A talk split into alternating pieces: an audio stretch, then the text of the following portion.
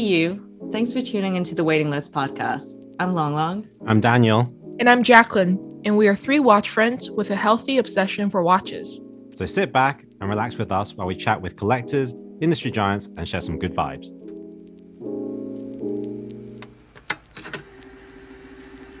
Hey, good morning or good evening, wherever you may be.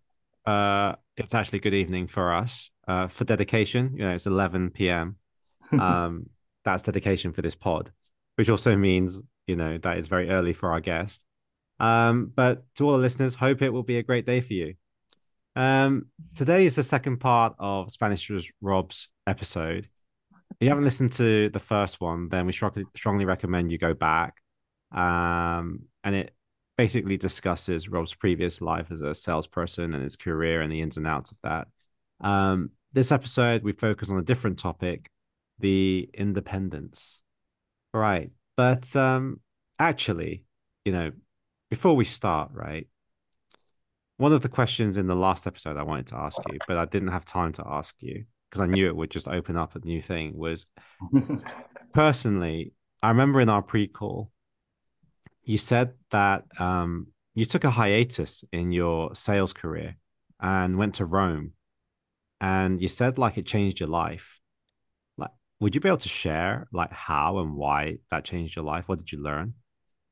Um, it's it's not anything too profound because I was in my mid twenties and it was just living abroad and understanding different cultures and meeting people from different cultures. I lived and worked with, excuse me, I lived and worked with people from Australia and all different parts of Europe and from all over the world. And these people came like my family. We lived and worked together. Um, and just it was a, a very transformative part of my life in my mid 20s. I came back with a greater knowledge of the world. I met the CEO. He was an Italian man who gave me a chance because I knew a little bit of Italian. And uh, I ran a boutique on Fifth Avenue for a little bit uh, when I was doing that. And to ultimately okay. go uh, work for Patek Philippe. All right. Shit, I fucked up there. So we can cut that out later. All right. right. Anyway, let's uh, get into the main part of this, which is how have your tastes evolved personally? You know, you, you sold these things, uh, watches. What were you into? And then what did you gravitate to? So, um, in the last in the last session, thanks for having me back. By the way, this is this is great. Uh, it's an honor. Um, I mentioned about like there was a, when I asked you guys a question about there's a watch I think everyone sees for the first time, like their first luxury watch, and they say, "Oh my god, I love that and I want that." And I feel like when we think about that first watch compared to where our journey is now, it's always like a, a big difference. And my first watch that I fell in love with when I went into the watch store, when I be, like worked at the watch store, was a Zenith Chronomaster Open XXT, which is a huge 45 millimeter watch. But I think I was just enamored by the what open. Is that? Yeah, it's just it has the open dial mm-hmm. where you can see the escapement. Um, and it's more of a dress watch. And over the years, I've realized I'm hard on watches, and I'm definitely more of a sports watch guy. Mm. So I'm more of a diver. I want something that's robust, something that I can beat up. I have an IWC Aquatimer Galapagos because it's completely covered in rubber. the entire thing is com- covered in rubber, so it's like pretty. It's pretty. Uh, it's it's not prone to get scratched, obviously. So that's like the direction I've went in. I've gone into dive watches and such. Don't get me wrong, I still love a good complication, and uh, I have watched all of my watches don't have dive bezels, but um, I definitely went in that direction over the years of my uh, of my growth and understanding what I like and what I like to wear. I think somewhere in there I was like, oh, you know what? I don't really wear my vintage watches as much, or I don't wear my dressier watches as much. Um, sometimes there's a there's a time and place for it, but I definitely kind of evolved from that dressy open dial Zenith mm. to um, some dressier things. Even I say that now as I'm wearing a, a Vincent Calabrese, which is more of a dress watch. Um, oh, you got Vincent Calabrese. Yeah, and that, that, that, that, takes me, that takes me to where I am in my journey now, which is funny because Omar, uh, who you just had recently, mm-hmm. we would always, we would always chat about the journey and how people go from I am doing a Rolex from a Patek guy, or you're like you go from a Seiko. You've seen that meme, the, the flow chart of like maybe you start with Seikos and tags and yada yada, mm-hmm. and then you eventually get to a point where like, oh, I hate watches. I'm going to sell my watches. Then you can become a I'm a five watch person or I'm a one watch person. Like there's a journey that people go Yeah. on. And then after that, you get your senses about you're like, you know what? I want something really rare and unique. And either you're getting custom Pateks or you're getting custom independent brands. And some of the collectors that have been around since before all of us are the guys who were tapping in on Voutilainen and Philippe Dufour and all that way before it was cool, way before anyone knew. And that's like the upper echelon of like the evolution of a collector, where you say, I want something so rare and unique. I want it to be custom made for me or from a custom watchmaker. And that's kind of where I'm at now in my journey. I get it. I get why people want this rare stuff. It's a little harder now, obviously. Hmm. Yeah, that was actually my second question. Like, which what actually pushed your interest into independence? What what do you think that is, particularly with you? well, uh, for reference, I'll give you an example. I I have a weird journey, and I mean, I my first Swiss watch was a Movado Sapphire, and then my first automatic was a Breitling Colt that I got when I first started working at Tourneau. And I learned about Patek Philippe from my mentor, and I learned about all the different brands. But I was never called because I'm such a I'm definitely such a nonconformist, uh, fortunately and unfortunately, that I never got into Rolex. Um, I didn't get my first Rolex until like a few years ago, and this is like 17 years into collecting. Um, you know, I got a Patek Philippe because I worked for them, you know, way like a decade ago, way before I got my first Rolex, which is not, it's very unorthodox. It's not the typical, you know, direction of how you do this. Mhm. So um, ultimately, I would go from okay, I went, I did the 5711, and I had that like back in the early 2000s. So like, where do you go from there? Ultimately, after um, Patek Philippe, and I worked for Watch Time magazine, I got into the journalism side of the world. I actually got there through running the department for uh, an auction house. I was the head of watches for America for a, a, a company that was here in the states briefly, based out of Germany. And after that, that led me to the journalism, as- the, journalism aspect. Excuse me. And I would go to Baselworld, and it was through that going to Baselworld and and something I had dreamed of for you know a, a long time at this point. I think ten years at this point being in the industry. It was such a dream to go, and I went alongside my hero Joe Thompson, uh, who was always like you know an industry f- like legend and someone I got to you know I meet once or twice at, a, at, a, at a, an event throughout the years. But then working with him uh, and going to interviews with him and, and doing the social media and you know I spent half the time there. I was working as press, but I was and I would go with all the meetings to them to different things, um, and then I would go do everything else. I I would be there from the very first moment that it opened with the press, and then stay to the very very last moment that it closed after everyone had left, because I was so anxious to see all the new models and new the new watch brands, brands that I may have saw in an ad somewhere obscurely, but never even heard of or got to touch or see. So that interest is what led me to kind of really fall in love with independence. Because then I met Moser and I went to their museum. I mean, I went to the I went to the museum and their factory back then, um, and uh, that was amazing. They picked me up and took me, and it was uh, from the train station, and uh, I learned so much about that independent brand and how young it was. And then I, I met a lot of different brands like Grönefeld, and I met you know AHCI um, was a huge opening to me uh, for all the world of independence and the people who made such an impact on the independent world today. And we see it now in 2022, how it's just blown up and people know about the GP, the GPHG awards and people, you know, pay attention to independent watch brands and they're winning all the stuff. And, and that's such a difference than just a few years ago. Um, and, uh, like Steve Hallock, who's definitely a hero and listening to him on the podcast, seeing how he had just gone there right before you know it it struck big and meeting these collectors like Gary Getz and uh, you know the California Seven and and a lot of these guys who were collecting custom Voutilainens before it was cool. It just it just opened up a world. excuse me. It opened up a world where I was just so enamored by the possibilities of what's out there and how different and how handmaking, how handmade finishing was um, such a divider of the mainstream of the things you can just buy off the shelf. I I don't know about like my knowledge on this, right? So I'm asking the question genuinely. Like, um, these like Voutilainens and Urwerk and MB&F and Richard Mille, all these kind of independent brands that came up, right? They it's about 20 years ago, or just maybe a bit more, right? Why is it that there weren't independent brands like before that? You know, why weren't there watchmakers like coming out and or were there, you know, watchmakers that were coming out and trying to establish their brand 20 years before that? Because it, it's just a watchmaker like making their brand, right? Why is it why was it at that point that so many people, so many watchmakers decided to do their independent brand?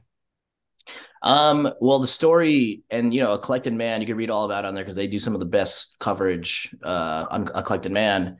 Uh, and they talk a really, really good. They have really good stories on Daniel Roth, um, mm. and uh, you know who was one of those innovators, one of those pinnacle guys. You know, 10, 20 years before Journe, um, and a lot of other people who were those people who took a chance and made a watch brand, you know, with their name on it. And Daniel Roth is probably the, the grandfather of that. Um, and the founder it was it was in the 70s or was it 70s 80s i can't remember exactly um, but it was it was back then when these group of independent watchmakers decided we need to collaborate and kind of like make a name for ourselves and created the AHCI, the Academy Hall of Independence. Mm-hmm. And Svend Andersen, Andersen Genève is, is an independent watch brand that I work with today. They, you know, Svend was one of the founders. Vincent Calabrese, who I'm wearing on my wrist right now, was one of those people um, who decided, okay, we need to kind of collect, put, put our heads together and be this kind of, you know, we need to to fend for ourselves and like be these brands and like kind of have more resources. And Daniel Wellington, uh, Daniel Wellington, I'm sorry, Daniel. Oops. Oops, we were talking about that in the last episode. Um, I'm holding a Daniel Roth right now in my hand. Um, because and it how important it is this independent watch brand because he was like the pioneer, and he was kind of uh he was only there for so long, you know, but he like had Philippe Dufour help him with his perpetual calendar. And he was the guy who said, okay, I'm going to put my name on a, on a brand and actually try to make this work 20 years before it was possible. And, you know, he did it for a couple years and sold the brand, you know, um, because it wasn't an easy feat back then. Um, and it took a long time. I mean, it just feels like yesterday talking to Max Büsser and like at a, at a dinner, and he was telling a story about how he got started and how he was two weeks short of closing his doors because he had spent all this money on making two movements. And he's like, we're, I almost, I was like, I don't know what we're going to do. He was, he was a, he was a barely 20 person operation, what feels like yesterday. And he's like, I could barely afford to fit to pay my staff. Like I, I basically don't take a salary. Like we're, we're, we're on like the knife's edge of shutting our doors if we don't like actually sell all these watches. Um, and that was what feels like just yesterday. So it, even up till just recently, brands, independent watchmakers struggled uh, to sell watches, and it was extremely difficult. Um, so I get why there wasn't a lot of people don't know about them and until recently, and a lot of them. Mm-hmm. Yeah. In terms of Daniel Roth, right? I don't know if you've heard anything about this, but I've heard rumors going on that Bulgari may launch it as an independent brand again. Have you heard anything about that? Yeah, uh, I don't know uh, Arnaud or the the guy, one of the sons of the of the owner of, of uh, LC uh, LVMH, just posted an image, and supposedly, um, from what I've heard, just from I don't know anything official, supposedly it's happening, and it's. I think he plans on staying close to the original. I think that's what is speculating right now. I think they're they're thinking that it's going to come close. I actually did a poll on this last week and asked. Uh, I surveyed the people on Instagram would they like to see a slight variation in innovation. Like would they be okay if they made a, a modern version a modern twist of the older things? Or if they wanted to keep it very very similar they wanted to not change at all? Or were they just upset whether were they just upset that they're going to launch the brand? Uh, and the majority of the people had said that they were okay with like minimal uh, innovation like modern innovation like uh, so i'm hoping that they do something keep it very close to what it was um, but definitely innovate and make it new i don't want i don't want a carbon copy of something that was made in you know 1996 uh, but i get some people mm. do but i just feel mm. like that that influence that changes uh, vintage and and and pre-owned pieces and it changes that whole market by doing mm. that so i'm hoping they do mm. how, how do you actually work with the independents? Well, like what do they ask you to do in your consultancy job? Um, it ranges from anything and everything. From it, ranges from uh, hosting events and putting watches in people's hands and cultivating a group, depending on where I am in the world, in whatever city, um, to helping them with marketing and strategy and clients and one on one with clients, bringing watches to people. But it, it varies. Okay.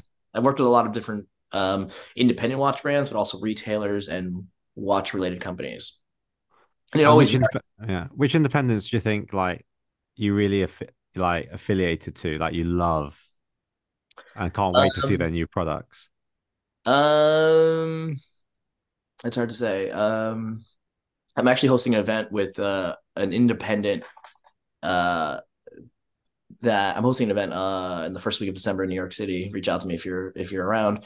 Um, and I'm so excited about what they've been doing because they make 3D printed cases, uh, and they've just evolved so much in the last so many years. And I'm most excited to see how they develop the new movements and the finishing and how they've evolved from a small little what micro brand to an actual independent brand. Um, I, I wasn't going to say the name, but there's other independent brands that I love seeing the progress being made. Even everything from just MB&F, how they've evolved so much. Um, I it was very curious to see how uh, Greubel Forsey would evolve, and am not mad at them kind of taking a run at Richard Mille and becoming. You know, I talked to the CEO and asked him, you know, I you're obviously clearly making sports watches, like you're you're you're you're which is a smart pivot into a brilliant business move to go from these larger dress watches and pivot to you know tailor the cases that are more curved that like fit streamlined with this rubber strap and really kind of go on go against that market which is a huge market segment but now you're making a, a small batch of watches that are even more elusive uh, and and, and the same price point that those go for in secondary market. So now you have an equal competitor, which was a brilliant move. And I asked him, I'm like, are you going to scale up? And he said yes. And I was like, is that okay to tell the public? Can I can I honestly say that? And he said yes. It's not a secret because even if we went from making 100 to 500 watches,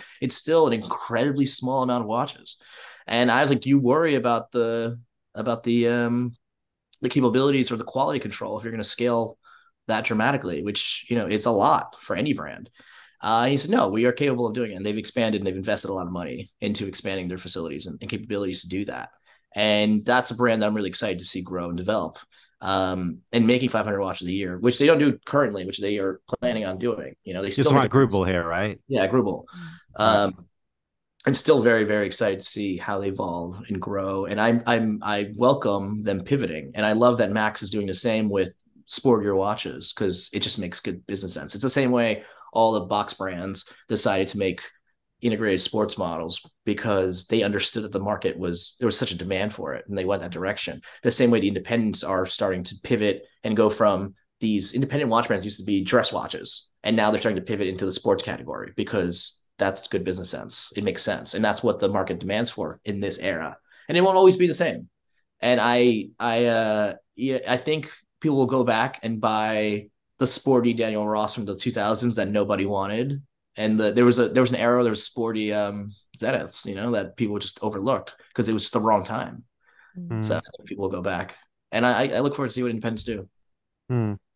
Right. So talking about still talking about independents, FPJ exploded kind of in the last two years, right? Um, I know a lot of the collectors, they're kind of like waiting to see which is the next brand, which is an independent brand, become popular. Who in your mind do you think that one that's going to happen? And two, if it is going to happen, which brands do you think are best lined to do that?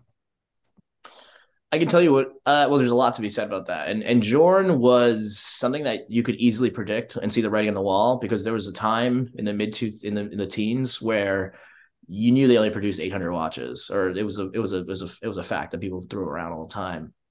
So you knew as this hobby was growing, which no one expected in 2017, 2018, for it to blow up the way you know, to for the internet to finally catch up, and then the demand outweigh the supply. It was something like the writing was on the wall with Journe that we knew that it was going to be something that was hard to get one day. Um, and some people understood this and like bought up everything they could. Um, and that that was just that was such a big deal for for for and that it's become now an untouchable thing.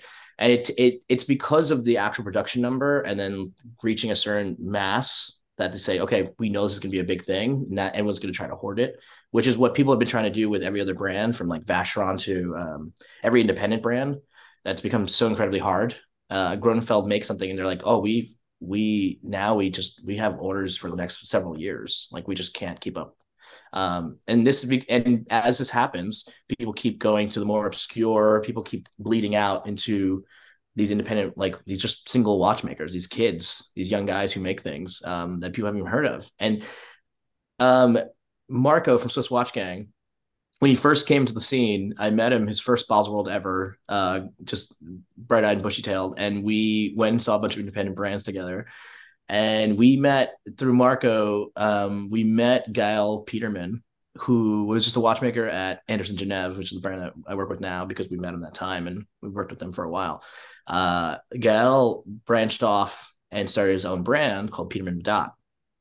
And they are young, hopeful watchmakers him and Florian, uh, who started such an amazing model. And the first model was, you know, they came out and it looked amazing. And it wasn't, if it wasn't for the help of a of a collector, uh, Gary Getz, who kind of gave them the pointers or, or was one of the people to suggest like changing the dial, which really made the watch what it is and won a GPHG award. So kudos to Gary and the team for everyone who like helped out and kind of made that a thing. They their first their freshman album basically came out and won an award. It was just that good, and they are people that like those watchmakers are the ones to watch. Um, the guys that are fresh out of school or have like 10 years of training and they're starting to make their own stuff. That's what everyone's been kind of like eyeing. And there's watchmakers that I discover every day I had no idea of. And I'm like, oh, everyone else has already followed them. I'm so behind. I'm like, oh, mm, there's already yeah. like 3,000 of like yeah. my peers yeah. that are already even following them and like commenting on stuff from like years ago. I'm like, oh, I, geez, I'm behind. There's so many, so many watchmakers. Personally, the watch I'm wearing is the Vincent Calabrese. He's one of the founders of the AHCI, and he's what I considered one of the, um, it's one of the the brands that just never took off his his own personal stuff just never really took off. And it's such an amazing watch and for the price point. So for me i'm like i hope this takes off. I want this to take off. Uh, i bought a couple of these just because i found them really well priced and it's it's a lot of innovation for a little bit of money. Yeah. there's it, there's independent watch brands out there to, to, be had. Mm. yeah he vincent is such a charming man with his uh, wife. You know they go on like a little trunk shows and he's speaking to them and you can see the passion and you know he's not the you know, I, I, hope he doesn't mind me saying he's not the youngest um, guy right now, but yet he's still so full of like energy and that enthusiasm. It, it's just very infectious. I, I, loved it. We had him at Shanghai Watch Festival, and it's such a pleasure to do. It's such a charming man. You know. Wow, I have not met him yet. Yeah. that seems that seems amazing. Yeah, yeah. But you know, you're talking about like there's lots of now the craze is independent brands, right? And there's lots of people that are coming in, and and, and you know, people think it's almost like the more unheard of yeah is actually a selling point is a very attractive point. But you know there's also a risk isn't there with independent brands is that they don't last right? So what would you advise people to look out for if they were looking for this kind of stuff? And also on top of that sorry this is a multi-layered question now but you mentioned that a lot of independents they have a lot of orders lasting them for years, right? Some are going into like five, six, seven years, right? And to be honest, I also think that a lot of independent brands they give you that time frame. I actually don't think they'll deliver in that time frame. Mm. I think they'll deliver way more, right? How what is the future, you know, for for these watch brands, you know, because they have to be able to find a way of fulfilling that demand when a lot of these people are just like a, like you said a kid or a, or a young just a single operation kind of guy or like a handful of guys? You know, what do you have to be careful of and what's the future? The the the actions that every brand take, like right now, recent in the next couple of years, is going to very much determine whether they're going to collapse or whether they're going to become a bigger brand or what their their branding is going to be. And I think some people have it in them to scale up, some don't and shouldn't and some are just not going to work out and they're going to collapse based off of certain variables. Um, like watches being too large in an era when watches are getting smaller. And that's been true for a lot of different brands. Uh, i think we've seen a lot of independent brands fly very close to the sun and almost completely evaporate from your De Bethune and your Laurent Ferriers who were almost gone you know at one point. And thankfully had a huge comeback because of the rise of the independents in the last couple of years um, but going further in the future, depending on if the variables that every brand take align with the current trend, which I think they're going to be fine for a while right now because it people are looking outwards outside of Rolex and Patek, and people are looking outside of the main brands because they can't even get Vacherons anymore. They are looking towards the independents. I think they're going to be okay for a while, and it just depends. So there's certain brands that need to hold steady. Certain certain independent brands need to not much not let greed uh, consume them and expand and make too many watches. I think there's some brands. Can you be specific? Can you name the brands that you think? I I can't think of one specifically. I'm thinking of a brand like Grönefeld, who I love, and it's like one of my favorite. When their their 1941 Remontoire is probably one of the most one of my most favorite movements mm. ever made. Um, and I, I love the brothers in that brand so much. And they are a good example of a brand that has should get the recognition they're getting finally, and they can expand if they do it correctly and incrementally. And some brands are getting new um, workshops, and it makes sense because they have to scale incrementally. So they'll get a new workshop and they'll add so many new watchmakers, so maybe they can increase the production because the demand is there. And I think they're safe to say that unless there's a uh, a devastating recession that kind of levels things for the next decade, I think they'll be okay. And I think they're they're gonna have enough. They have such a long list of people that want their stuff that they'll be all right. I think they're they're doing the right thing because it's an incremental kind of growth.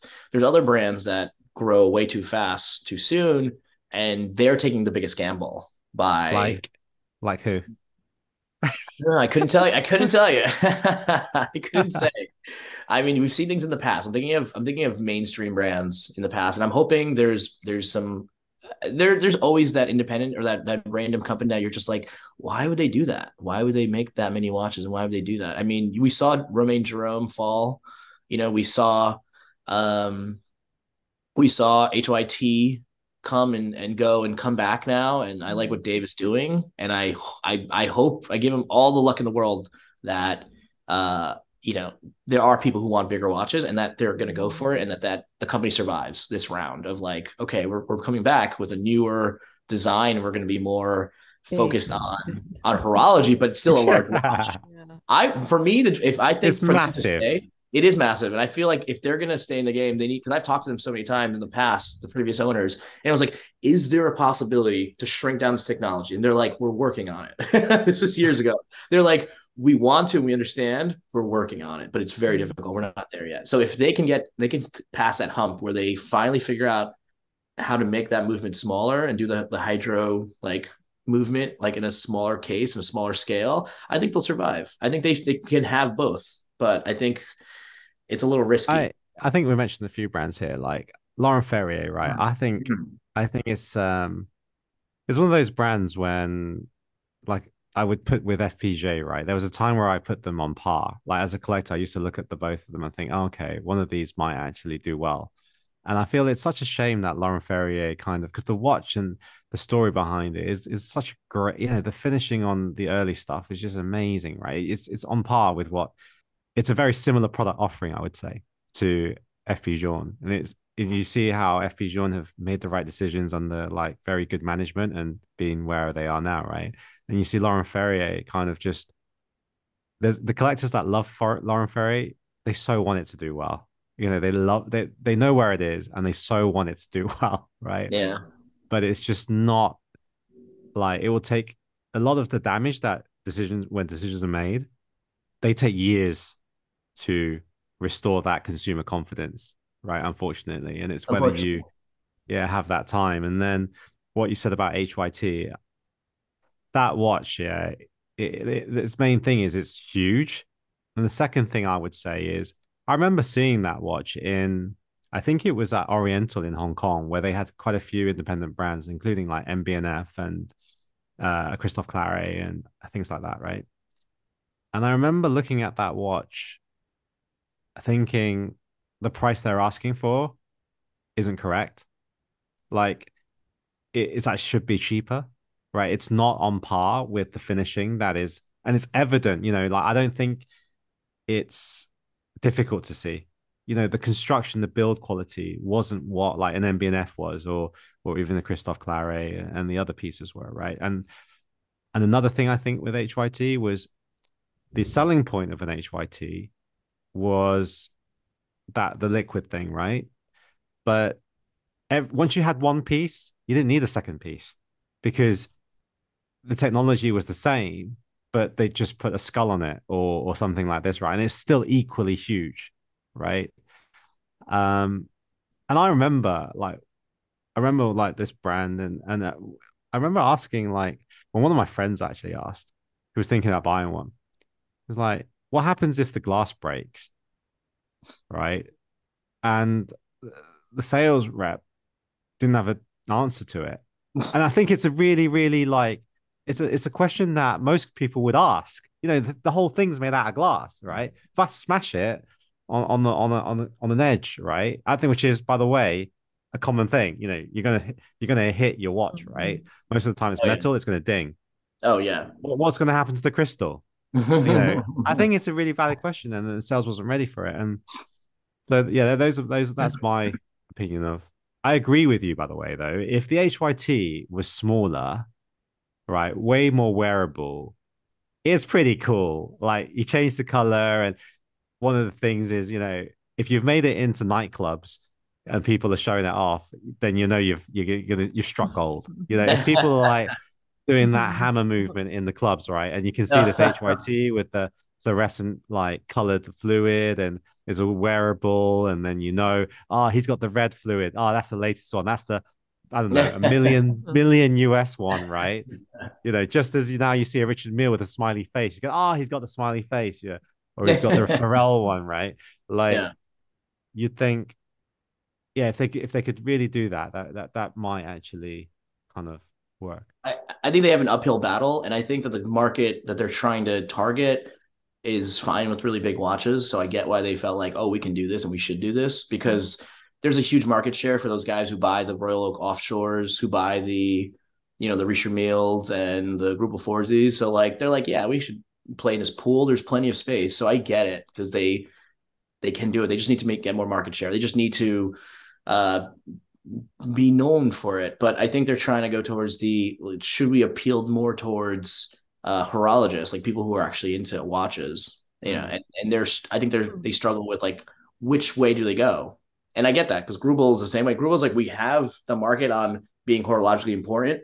Now let's go towards the, you know, the the people, the trendy, sporty, large watch hmm.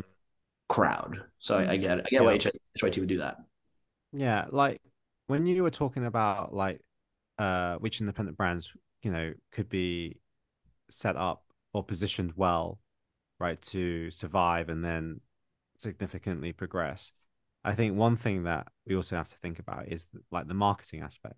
You know, a lot of these watchmakers are watchmakers, right? They they they're great at making the pieces, maybe not so great at building a brand, which is actually where a significant amount of value is. You know, when they get bought, it's because you know somebody looked at that brand and saw the potential, and obviously, yeah, you can increase the production number, you know, but most of the time, like you used to mention, is once you increase the production number, the quality, the QC is very hard to maintain. To you know, when you're just doing like a limited run of fifty or or hundred pieces, um, and what sells that that increase in production is the brand, you know, because people want to be part of that brand, right? So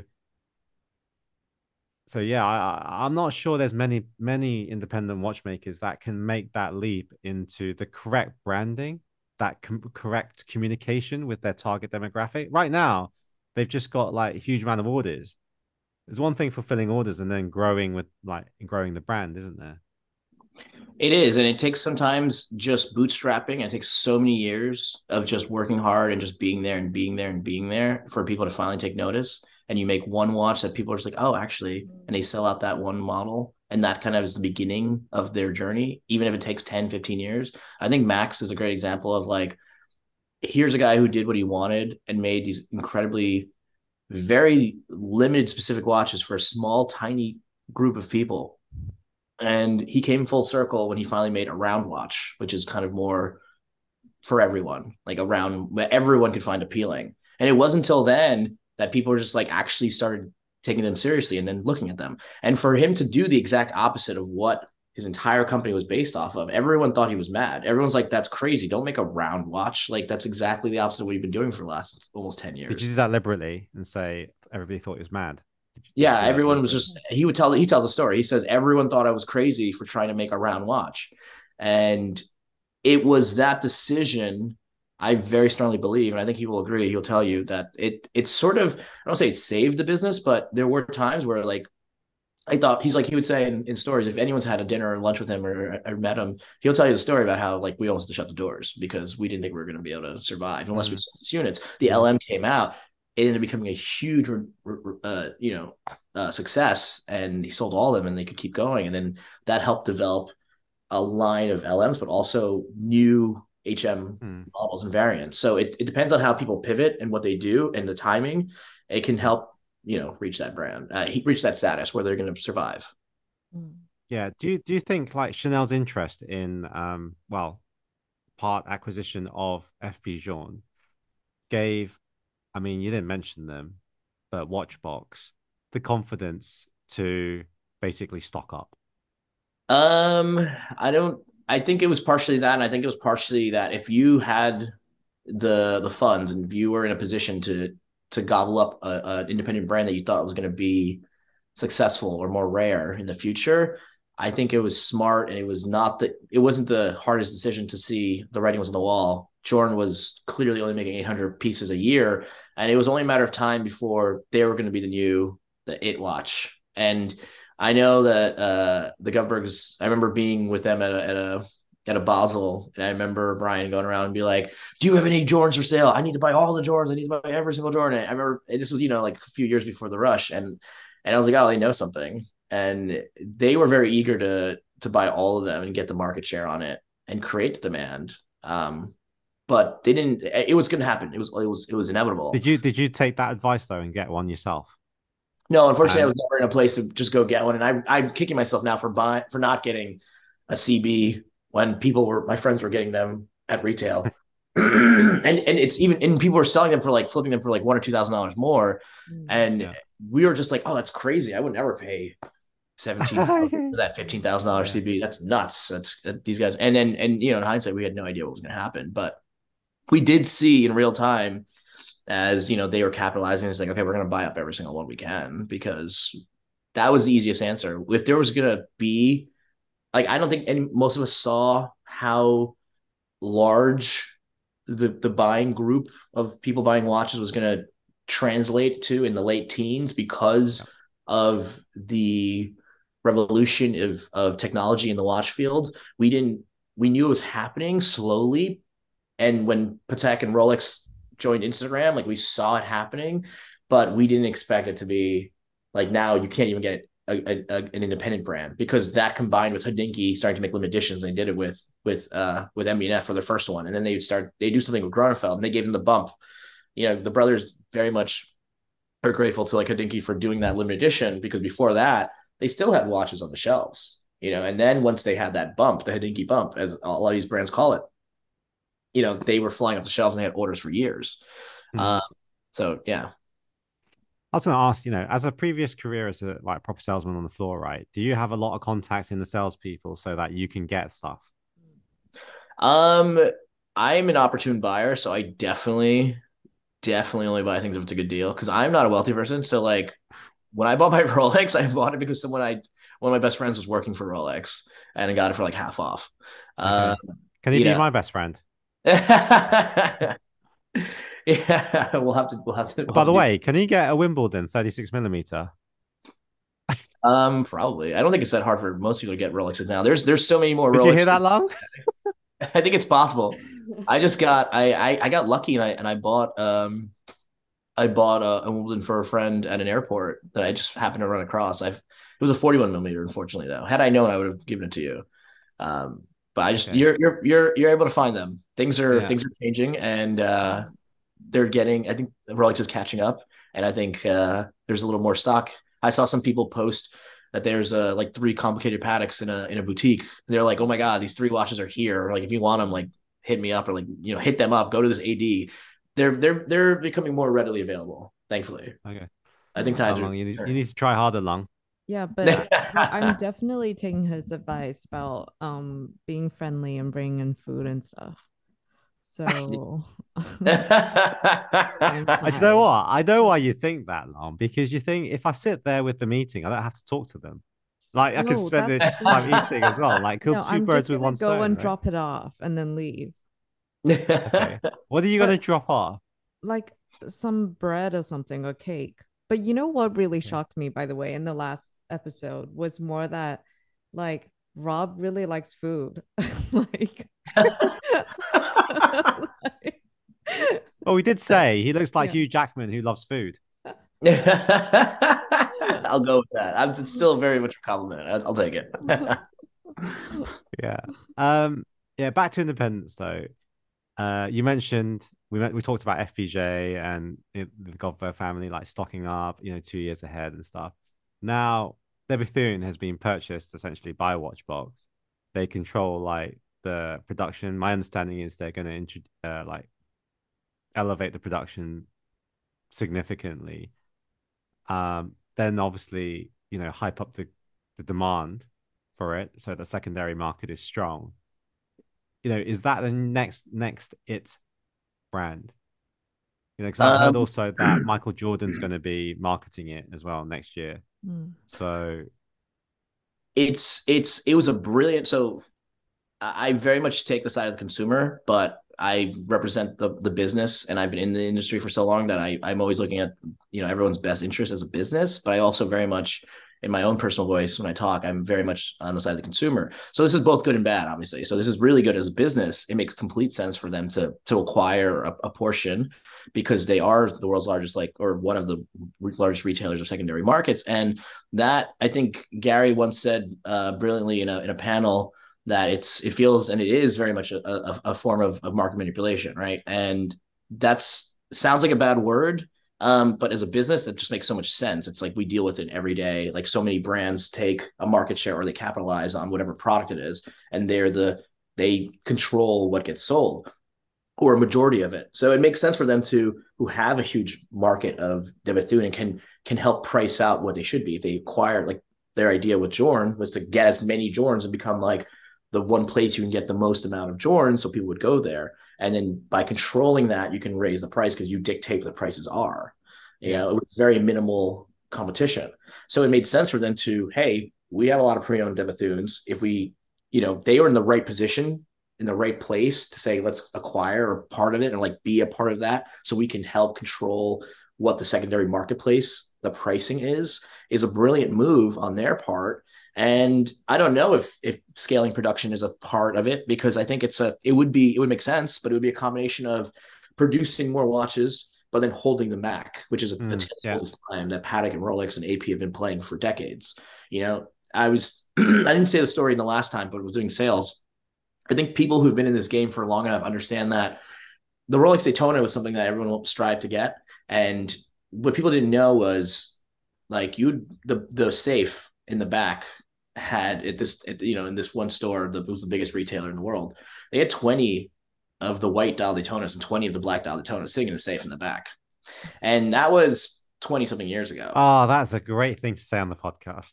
yeah well this is something that you need to understand and it, and people shouldn't be mad at this fact people should not be upset about this because you have to understand if you were a business and this is this is only because they were the largest. Not every mom pop have that many. Every mom pop has one maybe they got a year mm-hmm. and they have to hold it for their best client and they need to save it for like the people who spend the most money. It's a bargaining chip. It's a golden goose.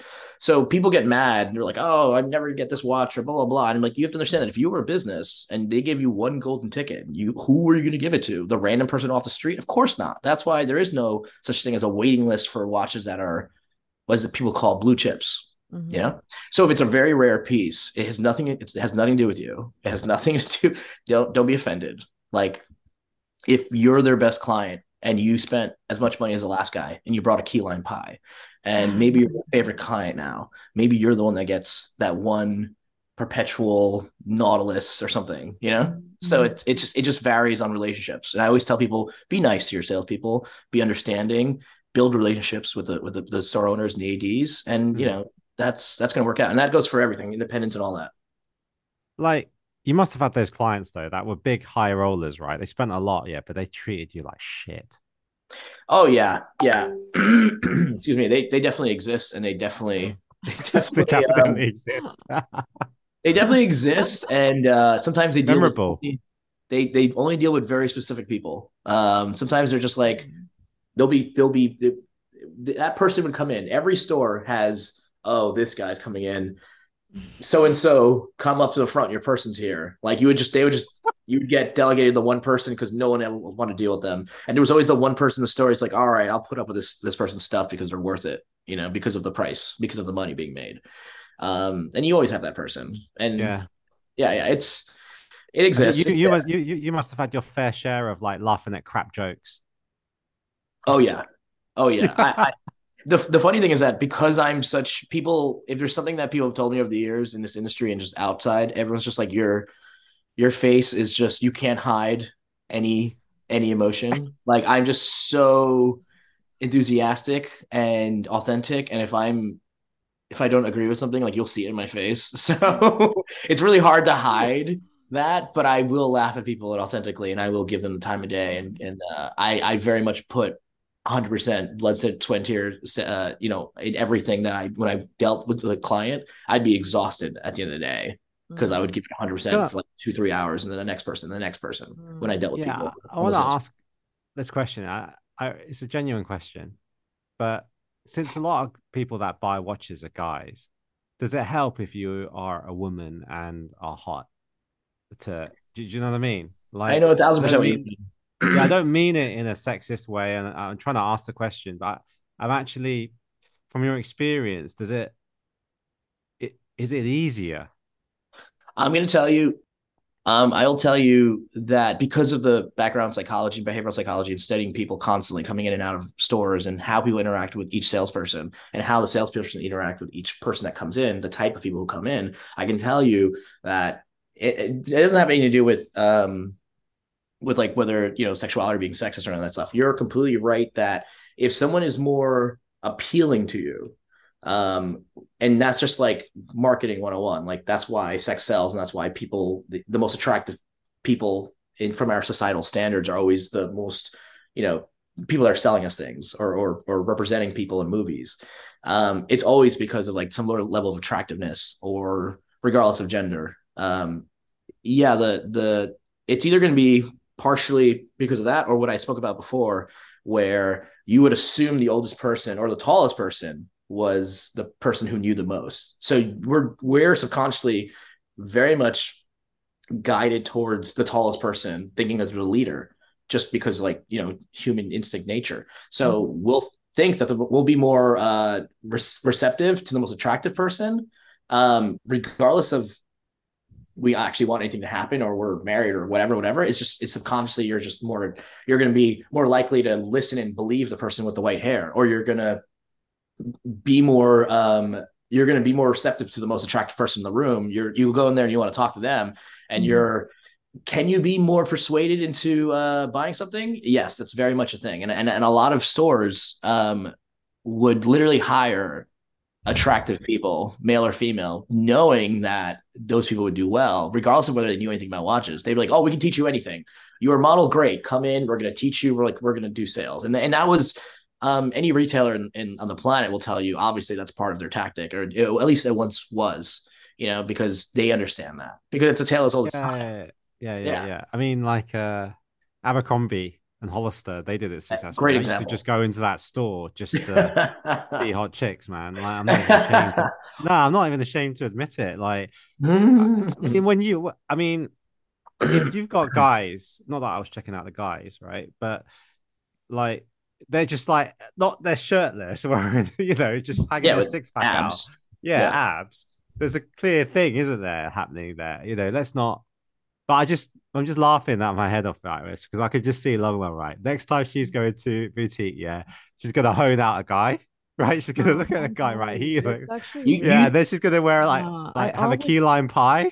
I've been very like I can tell you the exact store, like Geneva, Richard Mille, the guy who opens the door. I guarantee you he's still working there. He's so good looking. I was like, you, you shouldn't work here. like but like and and you know like in Ginza recently because I mean they're not my type of guys because they're the skinny like anime type you know with the long wavy hair and like skinny jeans and whatever But literally, You love that. What are you everyone- talking about? You love like, it. Why are you working here? Like, let me, you know, link you up with some movie director or something. I was really confused. Yeah. Uh, I mean, but subconsciously, you're you're more likely to go to that store with that security guard. no, that's really I actually find it really like it actually puts me off because I will think to myself, okay, if you're into watches, you don't look like that. you look like nerd, right? I'm like, Right. okay, you heard it here. Is We're all nerds. We're all ugly nerds. Yeah, like thick glasses. Is that a slight at me and Rob there? Like, was that a thinly veiled slight? If you're into watches, you shouldn't look like that. So, you- what you gonna said lie about me and Rob? If I didn't know Rob and then he was still working there, I go in. I'm not gonna be like, "Hey, look at this guy. Yeah, he looks like he knows watches." I'll be like, "He knows gold jewelry or something," and I'll go to him for like jewelry. Yeah. And he looks a bit, and he looks a bit like Hugh Jackman. Yeah, like I could talk to you about X Men and Cuban gold Yeah, yeah, necklaces. yeah. Apparently. Oh, what would you think about me, Long, if you saw me? I was like, he should be in the back stocking up the shelf for like. like- Yeah. Checking, check, making sure that those 20, 20 Daytonas are, are in the safe properly. Yeah. Yeah. That would be me. Yeah. We were talking about that, Rob. Like, how many um pieces of like Nautilus have you seen in, in the back? Like, no, I won't say a specific model, just Nautilus in one go. Um, I can't. um, so I can't actually even say, um, just because of my past, um, working for so many companies or said company. I can tell you that certain retailers get a lot more than others based on their position and what they sell. And I can tell you, there's been a time where I've had, um, because of timing, when things came in, I'm just like two handfuls worth of 5711s in my one point in my life. Um, and that's you would have retailers who would get one every other year, Mm, you know, mm. and then you'd have some retailers like the one that I worked with that I'm like, oh, this is just our store that's getting this many, and I can tell you there's a lot more of certain watches out there than you think, and a lot of the game is about perception and what you think, and I'll, that I think the the the industry has uh kind of gone too far in that direction of kind of manipulating and making people think that things are so rare because they've benefited from it. And I think they understood that if they made things so exclusive that you know y- y- people are going to want and create such a demand that they could make so many and they could secretly make more and people wouldn't know because everyone thinks they're so rare. And that's just been uh, a sales tactic since since the beginning you know? So people want a 57 you know a 15202 or 16202 or 5711 or 5811 or whatever it's now it is called now. It's not impossible. Um you have to play the game and you have to do it right. And you don't have Is- to spend that much money but unfortunately it's it's more difficult is today than it was 10 years ago. you Is there a waiting list? If they say, I'm going to put you on the waiting list, is there a waiting list? yes and no it depends on the brand um so so Oh, now okay. So now, now I've heard that people actually have physical lists and like actually do things. When I could tell you back 10 years ago, each salesperson would like write on a piece of paper and I just have a bunch of names and I have a book. And when I when somebody would come in, all of us would just call our clients and whoever came in first, whoever called dibs first would get it. So it was very, very kind of it was easier to get. It was very random. And it was like if I forgot about oh, you know what? I completely forgot about the people because I didn't write down their names. But the guy who came with the key lime pie, I remembered him. He's on top of my list. you know, and I get to choose who who who gets it. So and and the people don't realize that the people in the store, and it's either sometimes it's as low as the salespeople to the owner of the of the actual AD who decide who's getting the piece ultimately. And lists don't really matter. It's it's also at the discretion of the people. Mm. Can I ask when you, when the guy with the key lime pie actually got his pieces, did he still come in with key lime pie? Yeah, he was he was he was great. He was he he had buttered us up for years before he even bought anything, and I don't even know. I'm assuming he bought something after I left because he, I, I he was just he was just a a a a good watch person. He was just a he was just an enthusiast who would come and talk to us about watches and share stories about his stories, and he just he was just an avid collector. Uh, So wasn't even it, he understood the game early on. He understood that if he needed favors, it- we were the only people he was buttering up. He was buttering up people all over the world. He had gotten like these ridiculous watches from an AD in a different part of the Yeah. world because they just didn't have the the client. Like everyone gets their chance, but if you're like I don't know in some random country, if you're in Thailand, no, maybe there's a lot of collectors in Thailand, but like you're in New Zealand or you're in some random island and there just happens to be one AD and they just happen to get a chance at like I don't know a minute repeater or something one time in a decade, and they don't have anybody for it, but they're not going to deny it. And then you just happen to walk in and you're like, what do you have in the safe? And you're like, well, I have a 5078 in the safe. Um, if you buy this expensive gold bracelet watch, and I'll let you buy it. And they're like, all right, sure. Boom. You just walked out what would be extremely difficult to do in New York City with, you know, years of of spend and getting applying for a, a, grand complication and all that jazz. You might be able to just walk in a place and get lucky and buy it somewhere else on the other side of the planet.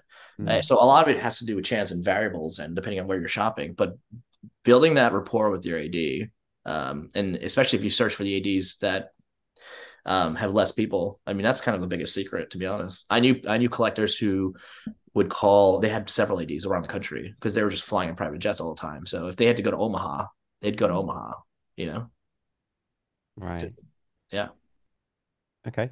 but i mean there's Um, many more questions about independence i'm sure i could talk about there's so many things about Yeah. So, so the thing with independence is, if you want to butter up an independent, how do you butter them up? Because it's not like oh, you know the retail. There's loads of retailers there, right?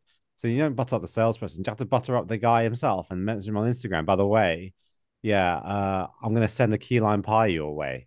You know, and It's a in the lot middle of harder. Switzerland. Yeah, it's a lot It- harder, right? It's a lot harder attached. today, but I feel like people aren't doing it. I don't hear stories about people like getting buttered up. I don't. I don't hear salespeople. I just hear salespeople getting. I mean, I hear um, watch people like people who buy watches are just upset and frustrated. I don't see people. I think people need to do the reverse. I think you need to not be frustrated. I think you need to be very polite, and courteous to your salespeople and the reps and, and all that stuff. And uh, I feel like right now, because of how vitriol the industry is, I think you would come out on the winning side with uh, with a little more honey, as opposed to I think um I've heard something. I've heard you know if you have a, like an important date, yeah, and you you put that in, it also changes. So like you know if you get just about to re- retire, or you know it's your wedding anniversary, or you got married, you know, like it it plays a big like it sways it in your um, side quite a bit. Oh, oh, definitely, definitely. People and the good retailers will ask for birthdays and information for for for several reasons because they can reach you for a gift in terms of jewelry or something else. They say, "Oh, you you know, your wife's birthday or your husband's birthday. Like, is there something that we can get them in addition to?" So all the information is is power. And I think one of the things I learned from Tourneau very way back was getting people to cross that threshold of walking into the store was invaluable. So mm-hmm. everything when it came to like pre-internet, everything in terms of like how we would market or like make watch sales revolved around getting people through that door. And that was through information. And the more information you had, the more powerful you were. So you were trying to get people's birthdays and information about holidays and all that stuff because you wanted to contact people with a reason. Say, Ah. hey, you know, can we do this for you for whatever XY thing? Now you combine that with wait lists, which is the waiting list has become such a powerful tool now because it's just been it's what everyone talks about Mm. there's podcast names after it, obviously. And it's become such a, a big thing that um, people definitely use that to their advantage and say, all right, well, let us know birthdays and certain days because when they're weighing it out, and if they like you because you're that good client that was really friendly to them, then they'll say, okay, well, we have this person coming up, the next one, or the one we get. If they let's say they get a, a Pepsi GMT every month, or they get two every month, they know this.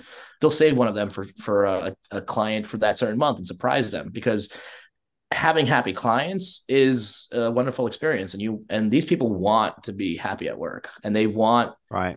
They thrive on the the the clients that make them the happiest and then give them the biggest grief so Right. don't give them the grief don't don't call people pissed off yeah. Next time I'm gonna go to AP and tell them that it's my bar mitzvah. me too me too I'll see if that works. I'll say, yeah, my bar mitzvah next month. Right. No, Anyway, I'm gonna on my last two questions of the main interview, which was we focused mainly on like the expensive pieces, um, in independent brands, but actually there are a lot more affordable like brands out there, such as and it comes to mind like Furlan Marri or even Naoya Hida, you know. what what's your take on those kind of those brands because they already produce in a, a higher demand. And now Hida Hida, you know, is in a slightly higher price point, but and but still very relatively low production. Where I wonder, you know, how he even does it to be honest, or is he just focusing on making the brand and making exclusive, making that desire there before ramping up the production? Yeah, what do you see in that space there with independent brands? Um, there's so many micro brands over the last 10 plus years that have come out. So many of them succeed, so many fail. So many that failed shouldn't have failed, and so many that succeed shouldn't have succeeded. There's so many, so many micro brands that are just like, why is this a thing? And then, you know, we have our all our own perspective of like what we like and what we don't like. And I'm very much um, humbled when I am wrong. I love being wrong about a watch because I'm just like, oh, that's a horrible idea. I don't like it. And then it succeeds. And and I'm like, oh, well, that's great that they did it. And I'm glad that I was wrong, that that watch wasn't going to survive because everyone should get a chance. And the market is so much broader than we think in our own perspective, always. And there's always a watch out there for somebody. There's some, you know, little rinky dink, you know, companies in tiny little parts of the world that will make a very generic looking watch but they have a huge client base and they service a certain demographic, maybe two to five hundred dollar right watches that they're giving people with a Seiko movement that is making a lot of people happy and has made them a lot of money. And I say kudos to all of you, and I'm glad it's a positive win-win for everyone, regardless of whether I'd ever own one or wear one myself. And I think Furlan Marri is like a good example of something like that. And that just talks about that's just a whole other story in in uh the perception, the marketing, the psychology of watches and the popular watches. And when people say this is a good watch to buy, um, when the the the popular people excuse me, when the popular people are saying this is a watch that I'm looking at or I'm buying, and it influences a whole like group of other people to buy it. I'm not mad at it, but there's some watches that I don't agree with. There's some micros and independents that I'm just like, how come it's okay for this brand to steal all these attributes from another brand or various brands, and that's okay. But then when another brand does it because it's not cool, then you're like, oh, you know, it that sucks. It's horrible. It's trademark infringement, and it's just a uh, what's the word that the kids use? It's um like a copy. It's just their um, replica homages and stuff. Mm. Oh, homages. And um, it's it's such a it's such a who's who club, and there are watches that shouldn't be a thing. I mean, the Furlan Marri, I was not. I loved when I saw it. I loved it aesthetically. Um, and I thought it was an amazing excuse me. I thought it was an amazing uh looking watch. And then I found out that the price point was far was I mean was was really low because it was like the mecha quartz. And me knowing me, I was gonna if I bought it, I wouldn't I wouldn't wear it that much because I'd rather I want to wear my mechanical watches because probably like a lot of collectors, we have too many watches and we just cycle through too many watches. And you buy things, you buy remorse, you bought it because it was cool, because it was limited edition, because it was the it watch for the moment, and then it sits somewhere and either you sell it or whatever. Mm-hmm. And for me, that's at my point in my collecting, I'm just like, that's not what I want to do. Mm. So. Right. Final question. Collectors of you know going to independence now after they've done their independence, you don't get every independent, right? You pick a few and you kind of like, okay, I, I buy into that, and then you get them, right? There's not even that many pieces. Where'd you go from there as a collector? Um, then from there, so every everyone's so different because I, I feel like some people go through the motions and they think they're being like individuals, but they're just going through the paces that everyone's gone before them. They just get the same so many watches, and then they, if they reach a point where they like, oh, I'm gonna get into independence, they might go through the same independence that everyone else wants, or they decide they become very much in tune with what they actually like and what they want and decide to go something that's not crazy popular. And that's my favorite kind of collector, the person who's getting the oddball weird stuff that everyone overlooked. You know, Parmigiani is a brand that's becoming more popular now. Um, and I'm I'm so proud of them for like finally breaking that. Mm-hmm. And now people that's thanks to us, by the way. Huh? That's thanks to us no, we interviewed uh, Guido, yeah, and uh, Michelle, and after that, you know, it's no surprise really. It's starting to get hot. I'm not surprised. I'm not surprised. Yeah, shouldn't it's be. all like some guys. Yeah, no, yeah. it's they are a brand that should have been well known. There's so many other brands that should get more recognition, and as time's going on, people are starting to uncover their vintage pieces. Like Roger Dubuis Uh. was, was a good example, and then Daniel Roth had the huge bump where all the older Daniel Roths, older Roger Dubuis, now even some old Roger uh, Franck Muller's Mhm. me, are getting all this um this press and all this love and collectors are buying them now they're going up in prices unfortunately but it, it, it's it's uh now I lost my train of thought but but it's it's uh let me go back to what was the question? Like, where'd you go in after as a collector? Oh, you after that, so with- people are yeah. going to these these random places and um now i think people want customized things. People are going from these brands that are different. You either go to the the brands that people aren't looking at or you start getting customized stuff. And i think now the very top top collectors who were getting customized carry lanes and stuff like that years ago are now trying to get the most obscure watchmakers before anyone knows who they are i think that's Yeah. like the upper upper echelon of like what people are doing now and then for everyone else we're just I think we're just kind of filling in the gaps with the pieces that no one's looking at, the Chopards and the Parmigianis of the world. Mm. Right. Well, that was a very enjoyable conversation on independence. I enjoyed that one very much. Um, we now go on to the reverso round, Rob. All right. Well, I'm very curious what, and you may have been asked this way too many times, but what independent watch brands are you very surprised to to actually like today that you didn't like maybe a couple years Oh. ago, or maybe you didn't know about, and now you're just very surprised that you would like it. Mm. Wow. Long, you go first. That's hard.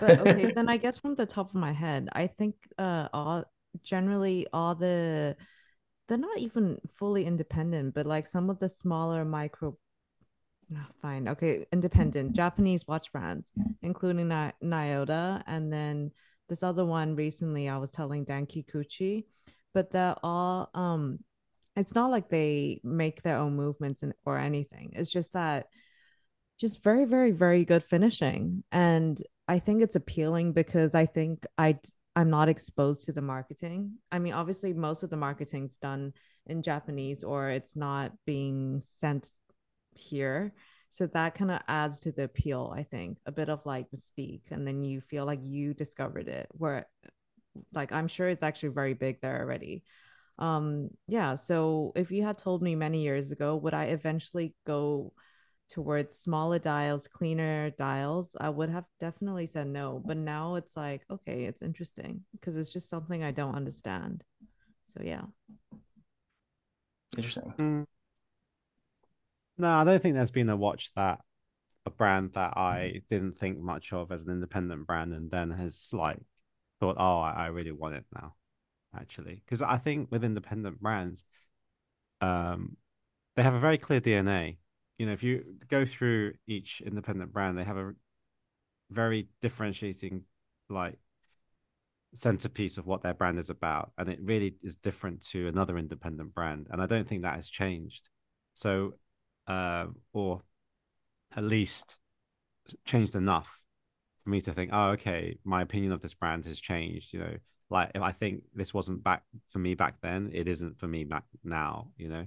So there hasn't been really any independent brand that has uh, surprised me. I I kind of like would like it if Kari didn't keep making dials for other brands. No, like because I feel but I'm asked the question right on earlier about which brands are best positioned as independent brands. I would say Roger Smith, uh Rexhep, and I would put Kari in there. But I think Kari had a head start above all of them, right? oh yeah. But the problem with Kari is that, from a business point of view, why would you make dials for brands that are cheaper than you, but then also have keep the same design there? Because what you're selling, like as a how I get it as a consumer is, wait a minute, I can buy an Urban Jürgensen, or I can buy a Schwarz Etienne, and get the main selling point of a Kari, which is the dial, for basically half price except you know what I mean. And if you look at Urban Jürgensen, it has tear drop lugs, and he was a you know oh, I'm it was like- shocked that you say that. It's okay. it's Maybe. brilliant. It's brilliant. But honestly, What's first brilliant? of all, like if you're from a business perspective, why wouldn't you? Everyone has Exactly. done that. Chefs have put their names onto cheap pots. Um, big brands like high fashion brands have worked with H&M. Like anyone would do that.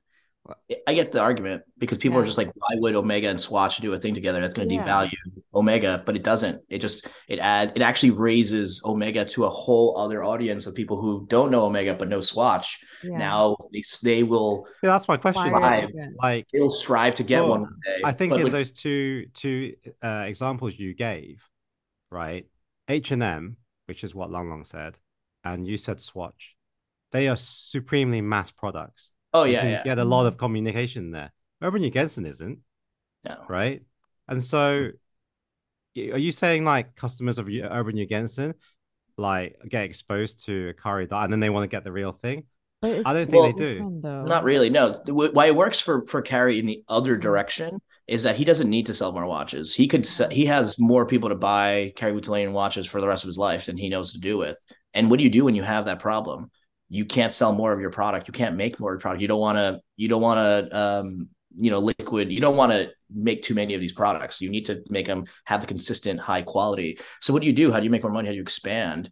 You do the exact opposite. You go into the lower end market which is Mhm. brilliant because it's what so many other people have done. There's two ways to like really do it well as independent. And I I was talking to a lot of different independent brands about controlling the market and doing secondary market for themselves, which I think like Journe and Max eventually started getting in. They started taking in watches, refurbishing themselves and selling pre-owned so they can dictate and control the secondary market price, which helps the brand as a whole in terms of the marketing and how much it's worth. And that helped a lot of brands. More people need to do it. And I think people should. That's one part. The other part, if you're an independent micro brand or you're an independent brand that makes only so many watches, is to make a lower end model that is not on the same level, but then you have you create you get such a bigger audience and you actually make a lot more money that way. Because uh Hajime, you know, Asaoka, uh, I can't pronounce his last name, but he Asaoka.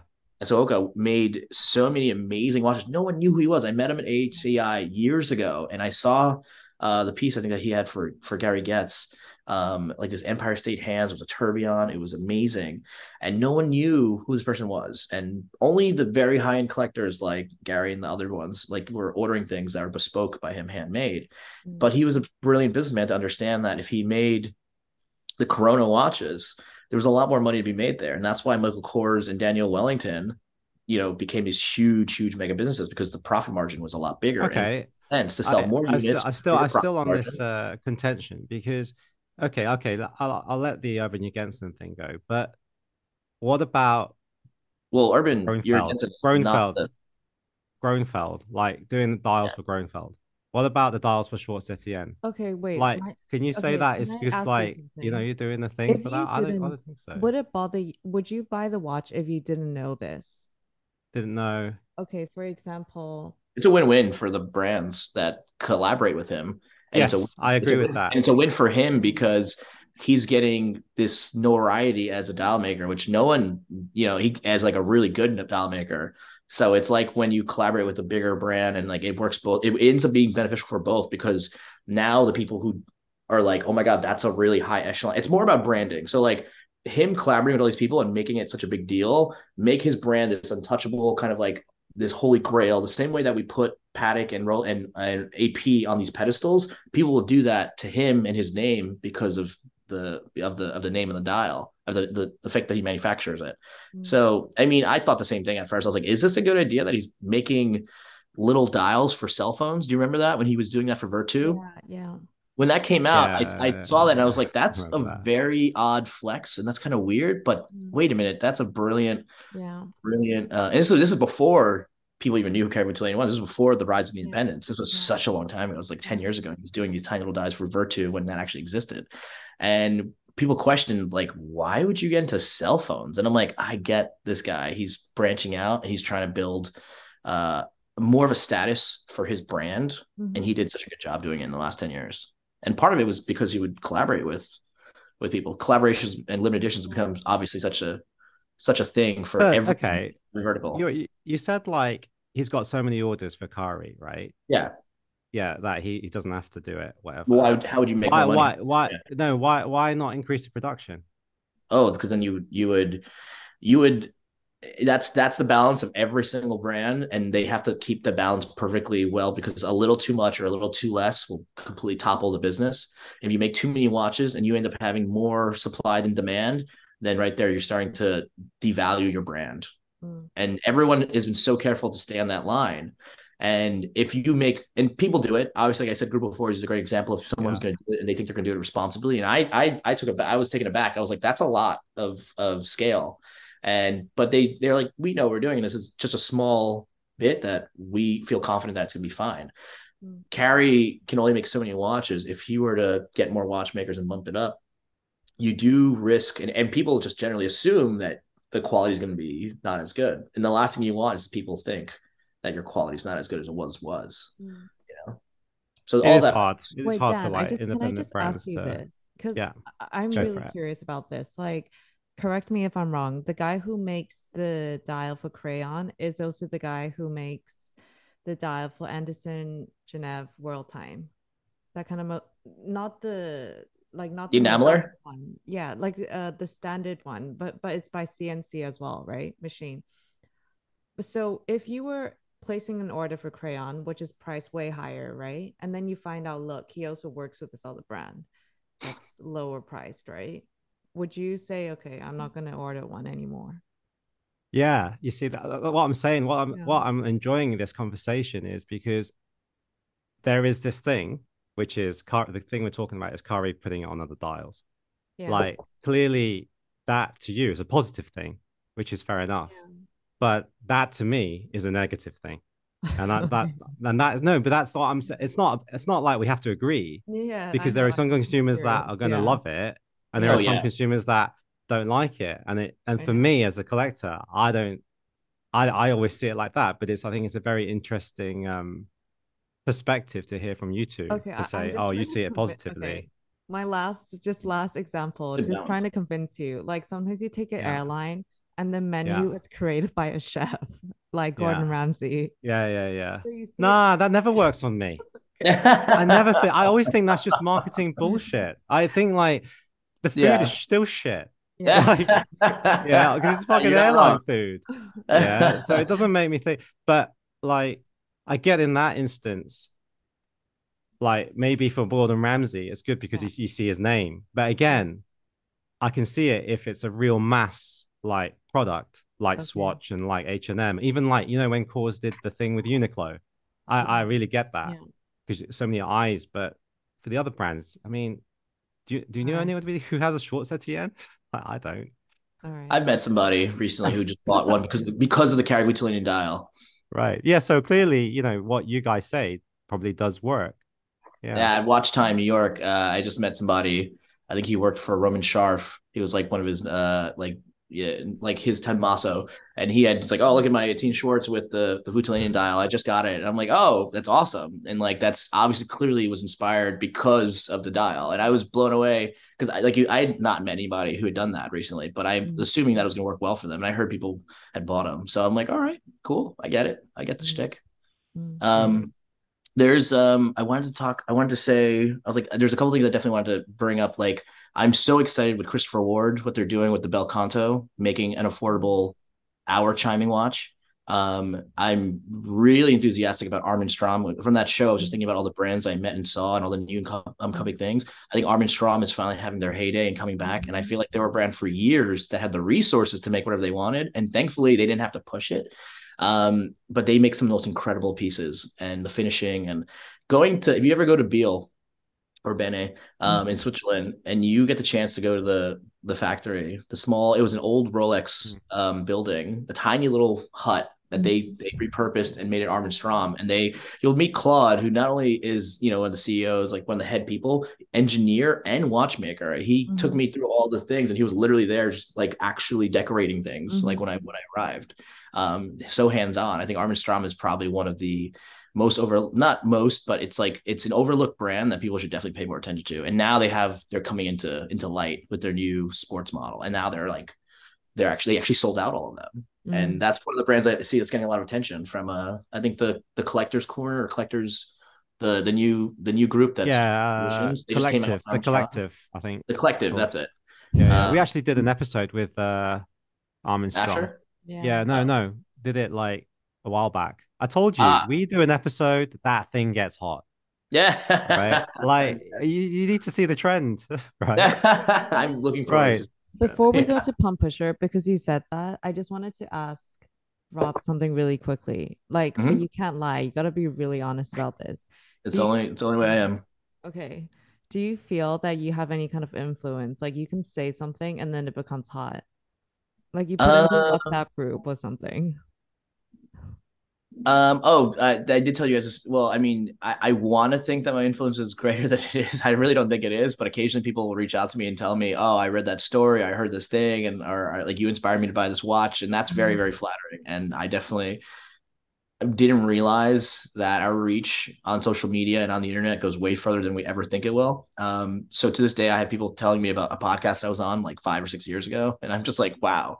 I'm beyond flattered that that that that I whatever I said make you made you decide to buy a Dan, Dan Henry, which I'm all about. Which for me, um, just go back about what we were talking about, like in terms of like Furlan Marri, I think like cool, good watch, great. But for me, the unsung hero is Dan Henry, who's like, if you guys know the story about Dan Henry, Mm. did you guys have him on the on the in the interview? The no, chat? not yet. Not No. yet. He's this eccentric, like extremely wealthy person who decided I'm just gonna make watches like at a low price point with like barely any margins that like are something that the market needed, like these vintage looking, very affordable watches for the masses. And would be on the sales floor, like at the the trade shows, just selling watches, talking to people all day, every day. Now, talk about the the top of the line in terms of like of watch collectors and people actually doing good for the world and for our community and for our industry. Mm. I can't speak greater about Dan Henry and his influence of what he's done to get like really cool vintage looking watches in the hands of people of that who could afford a two hundred dollar watch. Can't say much more about that, but um, that's just a tangent. Anyway, sorry. Cool. Yeah, well, I hope I hope people actually know that they can pick up on my sarcasm and this. I mean, thankfully, this is a podcast, so you can actually hear my voice, right, rather than text, and you think, "Oh my god, he thinks he's actually a an shit. influencer." Like, yeah, exactly. Like, no, no, no. I, I fully know I'm not. By the way, I just want to put it out there because there's some people that listen to this that probably do think that. So hopefully they didn't switch off before I actually said that. Um, there was yeah. There's, there's another part of your question that I feel like I missed because I'm so neo, uh, neurodivergent. I'm like I went into one topic. tangent Uh, it was question. Um, but- no, yeah, I, basically, just see yourself as having an influence. That was the question from Lon. Oh, you know what? The second part of that was I was going to go into the thing that we talked about before about how um, I was I was listening to Omar's uh, interview on the podcast and he was talking about dolphin stock and I was hoping he'd expand on that. And I was it was funny in so back in like 2014 there we definitely had more influence uh you know there were instagram's watch celebrities that who've become names and we be, i feel like my influence and status now is because we were on the ground floor and we had a chat back in 2014 with like Risty. If you're if you're familiar with Risty, um, he took his life a couple years ago. R.I.P. to Risty. He was a huge influential person in in this on Instagram. We had a chat with me, him, about a lot of the watch celebrities at the time, like uh, Watch Anish or Anish, and a lot of guys. And they jokingly said, you know, we can totally make up something and put it on on Instagram, and people would believe it and question it. And one day, uh, Risty was just the class clown of, of all of us. He was the funny guy, and he said dolphin stock and put it on one like Anish's thing, and then he we all convinced Anish to like put put a post, and we all put a post revolving dolphin stock to make the speculation to make everybody like, what is this? How do I do it? And we're like, oh yeah, we made all this money on dolphin stock, and, and people. So many people messaged us in a niche and he showed us all this stuff. Like people were just reaching out to him like crazy, be like, "What is this stock? What is this company? We need to know." And he had created this artificial, um, this artificial thing that so many people responded to just because we wanted to see if we could we wanted to see if we could um influence how much of our how much sway we actually had and that was like a little test of it we kind of were like And you Yeah, thought it was it was comical sway, and we right? just kind of let it we let it go i think we did one or two more posts about it and we had like daily watch patch Yeah. style um you know omar like we had a lot of these guys who had big Mm. followings Yeah. and we all just talked about it briefly and then just let it die because people were just messaging us like crazy like what is this and we would just see anisha's post about it and would have like hundreds of comments of people just like wanting to know what it was and buy it and we knew understood then the influence and power that I guess we we potentially could have if we were to push something, and that's kind of how it's that wasn't why it started. I think Anish um, meeting Jeremy and starting that whole brand of saying, okay, we can help propel a brand in certain direction, and they did that with Seven Friday as like the first micro brand to actually like have footing and not do any marketing and pay Anish and like help him push Seven Friday, and that became like the first thing that became like a real thing and that's how that whole avenue started. Mm. God, that, Of that's a influencers. I- yeah, that's that's a, that's a brand I haven't heard for decades, like Seven Friday. Right? But They still Yeah, they make sunglasses or something like that. oh, oh, really? Okay. Yeah, I'm not sure. I I Right. right. Anyway, let's uh, move on to the pump push around. Okay, a bit Sure. easier than last time. Um, number one, something that we should try in our lives. It could be an activity or a food or anything. Uh, you gobsmacked. Yeah, I have no idea. I don't. I, I say- thought this would be easy for you. something. Uh, repeat the question, please. I don't even. I don't even know. Something that we should try in our lives. You know, whether it be an activity or food or anything. Try once. Um. Well, I was going to say either shibari or skydiving.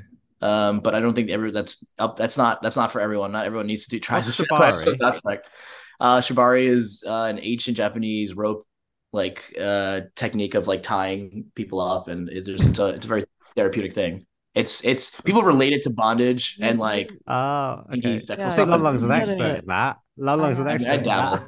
dabble.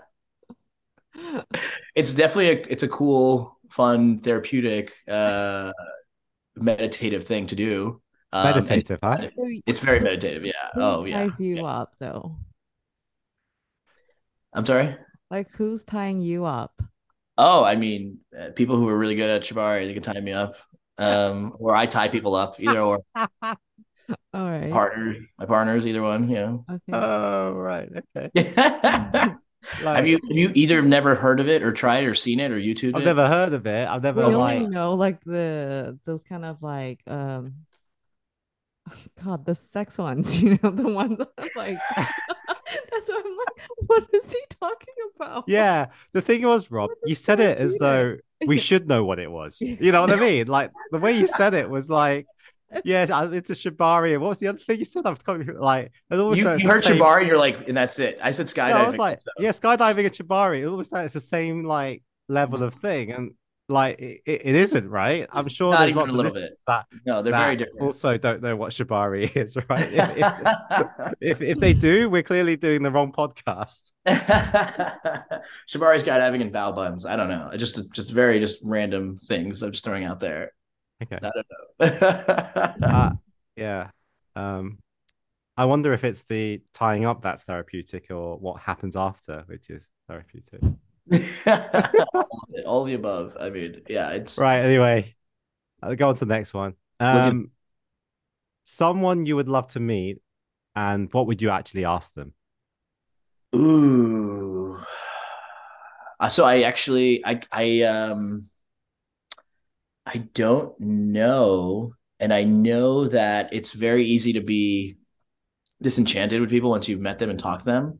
Um because they're just confused human beings like everyone else who just don't know what they're doing. And it's just like you have to catch people at the right time. So I I was fortunate enough just the other week a friend was hosting an event with Neil deGrasse Tyson, and I got to go and and meet him and talk to him, and you know everyone was drinking and and we were outdoors, and I got to talk to him for a little bit and ask him a bunch of questions, and I like the first thing I asked him was like I, was, I, I need to ask you a bunch of inappropriate questions, but I knew that I wasn't going to get proper answers, and so my answer would be I'd like to talk to certain people, but you know in a in a setting where it's one on one and they're going to be completely honest and truthful because I could not get the answers I wanted from Neil deGrasse Tyson because there's too many people around. Um, and uh, I, you probably shouldn't ask me when I asked him um, because I really You can't asked him if he if he knows what shibari is, didn't you? something along those lines, but maybe a little a little even worse than that. Not, I mean, that's not bad, but it was just yeah. It's uh, I I asked him certain things and he was just like I can't really. He gave me a very PC answer about it. I'm like, all right, that's Mm. fine. I know there's people around, and Mm, you're mm, mm. you're a paid guest to be here, so I understand. But for me, if I could have the opportunity to talk to like maybe him in a private setting where he could be honest about the questions I wanted to ask him. Or I think everyone wants to sit down with like Pat, like Thierry Stern or um, you know, Journe or Philippe Dufour and be uncanned, like a very candid conversation. Like that's, I think, more important than anything else. I'm, I learned because when I was talking about relationships before, I'm very vulnerable with people and I've built a lot of relationships based off of being able to be very comfortable and secure myself and be vulnerable with people from the get go. And people respond by either being vulnerable back or kind of like hiding and like running away. And I've built, I've, I've just, I've created such bridges with people by being very authentic and, and, and just very vulnerable mm-hmm. right off the bat with people and telling them things and asking them questions. So when people are vulnerable back, I think that's hugely, hugely mm-hmm. important. Um, okay. Um, even though it's a bit of a tangent so of like who I've talked to. Mm-hmm. There's some watchmakers I've spoken to. Yeah, some watchmakers I've spoken to, and I've asked them things, and and and they've been very good at responding. And like I, I love talking to Kari. Um, and then you have people uh, like Vianney Halter and Romain Gauthier, and who are amazing people to talk to. The Grönefeld brothers, amazing. Like you, you can be very vulnerable to them. You can ask them questions, and they'll be very honest with you. Um, mm. I think Stephen Forsey is one of my favorite people because he talks the stories he tells at like three in the morning at like back when Baselworld used to be a thing, and uh, Three Kings uh, would be the place everyone would go, and you'd see like mm. Terry and Jordan and all the people there. Yeah, I'd, smoking cigars and stuff. Yeah, yeah everyone smoking cigars, everyone was chilling, hanging out, and yeah we'd be there till like three in the morning, um, talking to Stephen Forsey, and he'd tell the best stories. And he's like one of the, one of the coolest people to talk to and have candid conversations about, um, because they're very open and honest. Mm. Right. Okay. Um, number next number three. Name a song from your playlist that you repeatedly listen to at the moment. Ooh, I really like Flume, but I actually, um, when I really want to get hyped up, I put Artbat and it, they play melodic like progressive techno. Uh, so I put okay. Artbat um, a song called uh, let me tell you what it is right now. I think it's called Hyper or something like that. um, I'll take a look real quick, but it's it's Artbat is they're Ukrainian DJs that do amazing, and even though I'm into alt rock and and stuff like that, and Flume, which is I don't even know how to describe what Flume is if you've heard of Flume. Um, Artbat is is like a DJ I've got really into recently and okay. just from the whole Brooklyn scene, because I'm in Brooklyn mm-hmm. and we have a whole like culture of of like techno music and going out and whatnot and suggest and you know suggest shenanigans. Mm. Okay. Number four, best movie ever. Ooh. I'm gonna oof, that's really hard. For a long time, I thought my favorite movie was High Fidelity, um, just because I could relate to like the the trials and tribulations of of, of romantic relationships. Um, and there's certain movies that I've seen and there's definitely a movie I'm going to forget. There's definitely there's definitely I'm not gonna give you the right answer because there's definitely a movie that I've probably seen. I was like, that was the best movie ever. Oh, you know what it was? It was Everything Anywhere All at Once. I kind of feel like that's the best movie. It's my most favorite movie in recent years, and it's like one of my favorites. I think it's like I have not even heard of these. Yeah, I need to make, make a note. Yeah, right. Everything that he's saying, I've never heard of. You haven't seen I haven't even heard like I haven't even seen like High Fidelity or whatever that's about. Have you seen oh, that? Oh, High, High Fidelity with John Cusack it, it's it's a great it's a great book and it's a great mm-hmm. movie and they actually came out a TV series also for it also great with Zoe Kravitz on the you TV show. text me those mm-hmm. names because like but I will but, say if they're, if they're crap, I'm going to let you know about it. Yeah, please do. High Fidelity should hold up, even though it's like a it's an old book from like uh okay. old, like 90s 2000s, and they made a movie with John Cusack that was actually really good. Mm. Um, but no, it shouldn't be my favorite. Um, everything, everywhere, all at once um, is like the breakout indie movie of the year. Um, it's such an incredibly oh, it's a new movie. It's a new movie that came out last year or this year maybe, and it was all the rage, and it's it deserves all the praise and accolades, and it's better, I think. And on top, they just did it so well. They they did it so perfectly, and it explains the expanse, everything of the universe, and they tell it in such a well story that like mm-hmm. wraps up beautifully, having to do with I think the the pressures that we get put on by our own family and the things that we have to be. Uh, mm-hmm. and that that's so they, they wrap up a whole thing with like a family narrative and an aspect of, of of people and like where we are in the world and how we respond to the pressures of like our own parents in in Asian culture in this uh, movie. Okay in this movie specifically. Um, but it, it's also a movie about everything and just existence of of all of it, and it can relate to different genres of different things. That you know, okay. to me, it hit it hit a chord because of the family aspect, but also because of how well they put the randomness of everything into a, Okay, okay. movie, Don't ruin it. Jeez. like I don't need the whole synopsis. like, right, I'm gonna Fair cut enough. you off right there. Yeah. Like, the guy's still got to watch it. Damn it! I really hope you watch it and you enjoy it. I want to. I know. What, I want to know what you think. All right, you got to WhatsApp me that later, right? I will. I'll send you a link. I- yeah. Yeah, number uh five. The best thing that's ever happened to you. Ooh. That's been your response for every single. It's like ooh. Oof. So I want to say the worst thing that's ever happened to me, and I know that's not the that's not the question. Um, the best thing I would say is under. I mean, the the best thing may have been meeting my partner, um, Sierra, or possibly the best thing would be being fortunate enough and being the the time frame to get the the fifty seven eleven Tiffany stamp Nautilus. Um, not that they rival each other, but they were both two very pinnacle times in my life. You should were- have put those two together. You should have put those two together. Like, she understands. She under she's she's a watch person too. She gets it. She would be like, "That's fine. That's a good answer. I get it. That that was so I'm a important." watch person. I don't get it. well, you know, getting that watch was I wouldn't say it's I don't want to say it was like the best moment of my life, um, but the worst moment of my life was when I when that watch got stolen, Mm. and that is kind of that was the worst thing that ever happened to me, and for that I'm grateful for that to be the worst thing to ever happen to me when that happened and i really i think understood gratitude over expectations because i didn't expect that to happen but i am so grateful and so much happier today because that is the worst thing that ever happened to me Mm. which Don't worry, there's still time. yeah you- i mean you're not wrong Right. Uh, number six. The most beautiful place on earth, in your opinion. i haven't seen it yet um i haven't i haven't i haven't been i want to i want to see japan and parts of asia and and different You haven't been forests to Japan.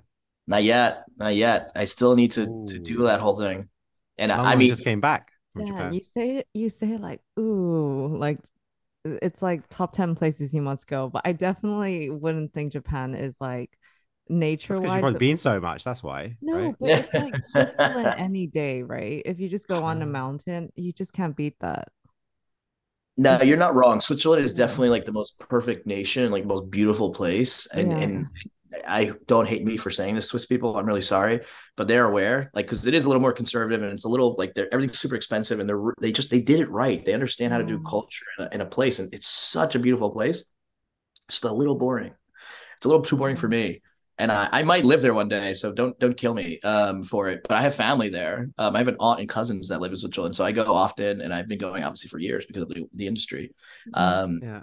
but I will agree with you. It is probably one of the most beautiful places. For me personally, I love I love tropical places. So like I would I haven't been to the Bahamas yet, but like I've been to Costa Rica and I lived in Mexico for a little bit. Mm. And it's not the most perfect place. Uh like a, a nice Caribbean, like perfect blue water, like is like for me like most ideal place that I think is most beautiful. I just haven't Mm. I haven't seen it yet. But I, I travel a lot. I look forward to, to going and finding it. Like Long Long, you're you're pretty well traveled, right? Where would you say? I just Yeah, to where should I go? Yeah, you're very. Where should we well I would definitely just tell everyone to go to Maldives, like eh, yearly, like That's what I heard. once a year, because you can just literally go to even a shack, like the worst hotel is nice. Really? It's just like I, I told, like I just don't even think the photos and the wallpapers and whatever, it just doesn't feel the same. When you're there, you're just like, I wake up at six without an alarm because I'm excited to see what it looks like. And then it's just the Oh. whole day, you're just like, wait, just let me open the door again. let me just check. like you're Wow. constantly like, I just need to see it again. And you just want to swim the whole day. Oh my god, Have you been to uh, Bora Bora? No, I've I've been checking like on YouTube like crazy. Like, how do I get there? And I'm checking all these random places. Because Okay. I haven't done the stuff where it's like a green color lake and then you're on a canoe. I want to do that kind of stuff. Yeah. Hmm. what about what about yours? Yeah, I don't know. I don't know. I really, I, I would actually say somewhere in England because I, I don't know. I just have this kind like, of one like time this. it's gonna be London. no offense to London, Like- it's, you know, it's a little cold. No, I've just perhaps like probably like the most beautiful places have been on my way to Scotland in the car. You Mm. know, a natural scenic area. Uh, uh, just a particular image of mine, which is um just looking out to the sea uh, on Land's End, which is like the very tip of like England on the south. And you know, if you look out, look out there, basically the next piece of land is America, right? So, in a when the sun's right and you see the shimmer on the on the sea and you're on the high cliffs, ah, I don't know that that feeling is hard to beat for me. Uh, but it's it's interesting. Like, uh, Long's mentioned water, and water is certainly something where I think I need to have that like beauty. Um, just the expanse of it and the ocean and the unknown quantity of it as well. Like, I think that. Having said that, I haven't climbed a mountain where you know I've I've seen a view. Probably something I would want to do actually in the future. Yeah, that would be good, Hey Long, to do that. Mm. Huh? Like, That sounds great, actually. sea. Yeah. Yeah. Don't call me I mean, I- though. Just kidding. But my father, though, my father has fortunately seen a lot of this world. Like he's been to Easter Island, Machu Picchu, Northern Lights, you know, India. wow. He's been to like uh, the Amazon, Copacabana. He's been to so many places, right? And so I, I asked him the question, like, where is the most beautiful place? And he said, um, oh, I can't remember. It's either Tibet or if it's like in the Mongolia. Might have been in the Mongolia. It's just said it's just so untouched Mm, mm. that it's just incredibly beautiful. And he's seen some amazing. Like, there's not many places he hasn't been, right? So probably one of those, probably worth going to. Anyway, we go on to the next question. Um, you're from New York, right? Am I right in saying that? Or Brooklyn? I'm, uh, excuse me. Sorry, yeah, I'm in I'm in Brooklyn right now, but I've grew, I've basically been in Manhattan my entire adult life, and I grew up right outside the city, in New Jersey. Mm. Um, and when you were talking about like the places we have been to and we've seen, I I was like, oh, my answer should have been New York. I think my favorite place to take people in New York is right outside of New York in New Jersey, right on the like right on the on the edge where you could see all of Manhattan. For me, I think that's like the most beautiful view. Um, just to backtrack, but yeah, I'm I'm from right outside the city, so as soon as I could drive, I would drive into the city and and uh, just explore more and more of Manhattan. Okay, because that's good then. Because this question, like, is saying, uh, what's the stereotype about New Yorkers that is the most true? um, I think very much that people think that they're very uh, cold and aggressive. Um, I think people think that they're rude, um, and it's they're not wrong. It's just that we're very motivated people to like, you know, go where we're going and do what we're gonna do and say what we're gonna say. So um, people will make fun of me because like they'll be like, "Oh, you're you're such a New Yorker," because like if people are just standing around, uh, like even if like going on a, a subway train, if people are just kind of like standing around and they're not moving fast enough, like I'll be the first person to tell people to move because people hear a loud voice and they they listen.